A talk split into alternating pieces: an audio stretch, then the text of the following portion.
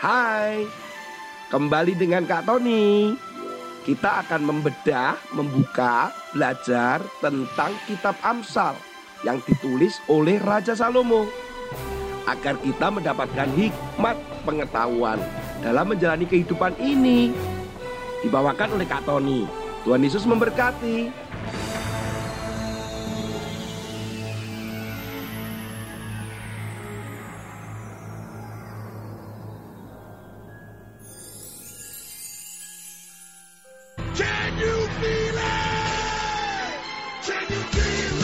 Akan diumumkan wali kota pada tahun ini yaitu seekor anjing.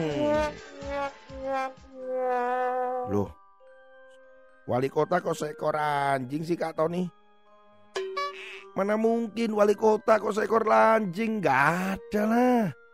Tapi ini kenyataan anak-anak ada wali kota kehormatan, yaitu seekor anjing jenis Cavalier King Charles Spaniel yang bernama Murphy terpilih menjadi wali kota. Dan berhasil mengumpulkan uang sebanyak 20 ribu US dollar dan bahkan pemerintah kota menambahkan 20 ribu lagi jadi 40 ribu US dollar. Dua tahun sebelumnya sudah dipilih wali kota yang lain juga dan sudah pensiun yaitu seekor kambing. Duh. Oh seekor kambing jadi wali kota. Tadi seekor anjing, sekarang seekor kambing. Aduh, Memang, seekor kambing bernama Lincoln sebagai wali kota kehormatan sebelum Murphy. Dan saat itu ketika dia dipilih menjadi wali kota kehormatan, dia berhasil mengumpulkan hanya 10 ribu US dollar. Ini apa-apaan sih? Wali kota kok binatang-binatang begini? Nah, begini anak-anak. Ternyata di komunitas warga Vermont Amerika Serikat itu secara rutin mengangkat wali kota kehormatan yang adalah binatang. Nah, kok binatang ya? Ya ini hasil voting dari mereka siapa yang akan menjadi wali kota kehormatan. Karena wali kota kehormatan itu atau anjing itu atau kambing itu akan mengumpulkan dana. Nah dana ini akan digunakan untuk apa? Dana ini akan digunakan untuk merehabilitasi taman bermain dan membantu anak-anak setempat yang terlibat atau bermain di sana. Wah, enak ya anak-anak pasti senang sekali. Tetapi sayang ya anak-anak, karena wali kota wali kota itu tidak boleh memasuki taman bermain. Ya tentu kalau sampai anjing itu masuk ke taman bermain atau kambing itu masuk ke taman bermain, Jadinya apa? Tamannya jadi rusak. Kasihan. Sudah jadi wali kota kehormatan tapi tidak punya kuasa. Aduh. Mendingan gak usah jadi wali kota dah. Si anjing tadi Murphy jadi apa? Ya jadi guguk aja. Ya. Ada-ada saja ya warga Amerika Serikat ini untuk memilih wali kota binatang. Anak-anak, kalau seseorang itu punya jabatan seperti wali kota, gubernur, atau dia pemimpin lah, pemimpin di perusahaan, atau kalau kalian di sekolah, dia adalah ketua kelompok, dia ketua regu, atau mungkin kepala sekolahmu. Yang memiliki jabatan-jabatan itu mestinya dia harusnya memiliki hikmat, dia memiliki kepandaian, dia memiliki pengertian, dengan seperti itu dia bisa mengatur segala sesuatu. Kalau cuma hanya jadi wali kota seperti anjing dan seperti kambing tadi, dia tidak bisa mengatur ini, tidak bisa mengontrol itu, tidak bisa mengambil keputusan. Ya, itu cuma jadi-jadian. Kan mereka hanya binatang kan? Nah, firman Tuhan katakan di dalam Amsal pasal 8 ayat 15 dan 16. Karena aku para raja memerintah, dan para pembesar menetapkan keadilan.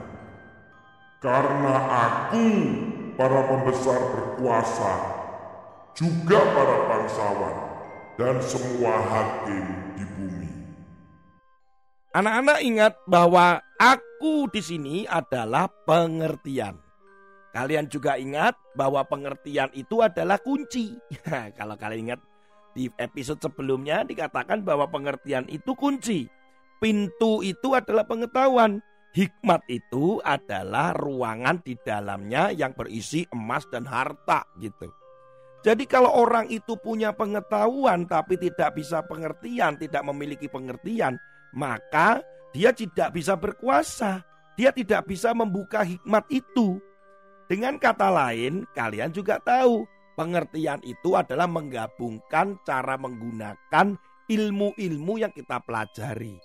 Jadi manusia ini berbeda dengan hewan loh anak-anak. Ya jelas manusia berbeda dengan hewan. Apakah hewan punya pengetahuan? Ayo coba. Hewan punya pengetahuan apa enggak? Hewan itu tidak punya pengetahuan. Tetapi hewan itu punya insting. Apa itu insting? Yaitu naluri. Naluri untuk hidup, naluri untuk bertahan, naluri untuk berkembang biak. Jadi hewan itu nggak punya pengetahuan. Beda dengan manusia. Nah manusia memiliki pengetahuan dan kalau pengetahuan ini yang kalian belajar di sekolah, kalian rajin di sekolah, maka kalian bisa menghubung-hubungkan bagaimana merespon atau menanggapi satu berita. Itu perlu pengertian. Kemudian waktu mau bicara, itu perlu hikmat. Jadi tidak mudah kita diombang-ambingkan, ditipu, nggak mudah. Nah sekarang kembali lagi nih anak-anak tentang pengertian yang dikatakan bahwa karena aku, karena pengertian kan, raja bisa memerintah. Bagaimana raja atau pemimpin bisa memerintah kalau nggak mengerti ilmu pengetahuan, ilmu menggunakan cara-cara yang ini dan yang itu. Nah, cuman ilmunya cuman ya aku pinter, aku bisa, tetapi dia tidak bisa menghubungkan ilmu yang lain dengan ilmu yang dia kuasai. Wah, nggak bisa memerintah. Contoh nih, seorang pemimpin Presiden Republik Indonesia dah. Kalau dia tidak memiliki pengertian, dia tidak bisa menjadi pemimpin dong. Kenapa Kak Tony? Nah, karena di dalam pengertian dia harus mengerti ilmu ekonomi. Dia harus mengerti tentang keuangan. Dia juga harus mengerti ilmu politik dia juga harus mengerti ilmu sosial. Nah, bagaimana dia menggabungkan semua itu? Ketika harus memberikan bantuan kepada orang miskin, tetapi tidak terjadi pertengkaran atau terjadi rebutan. Nah, itu perlu pengertian. Kapan mau dibaginya? Kepada siapa dibagi? Itu perlu hikmat. Nah, itu loh. Menjadi pemimpin dan berkuasa itu perlu pengertian. Bahkan dikatakan para pembesar menetapkan keadilan. Nah, karena dia memiliki pengertian, maka dia akan memiliki hikmat. Karena para pembesar berkuasa juga bangsawan dan semua hakim di bumi. Weh. Jadi anak-anak, kalau kalian hari ini belajar, belajar terus kemudian belajarlah menggunakan ilmu-ilmu yang kalian pelajari itu dengan cerdas. Digunakan untuk apa? Dihubungkan dengan apa? Apa? Caranya bagaimana? Nah saat ketika kita mau benar-benar menggunakan, mengucapkan atau melakukan diperlukan apa? Diperlukan apa? Hikmat. Betul. Luar biasa. Karena kalian sudah punya kuncinya. Jadi tinggal buka kuncinya.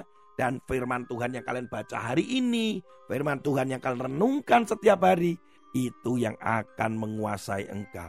Itu lebih dari emas itu lebih daripada harta yang ada di dunia ini. Dan itu selalu tersimpan di dalam hatimu. Jangan sampai ada yang mencuri. Karena firman itu akan hidup dan memberi kekuatan kepadamu untuk menjadi pemimpin. Karena kalianlah sebenarnya pemimpin-pemimpin masa depan. Amin. Yang percaya katakan amin dong. Kalian adalah pemimpin-pemimpin itu yang takut akan Tuhan. Sampai ketemu pada episode berikutnya dengan Kak Tony. Tuhan Yesus memberkati kalian.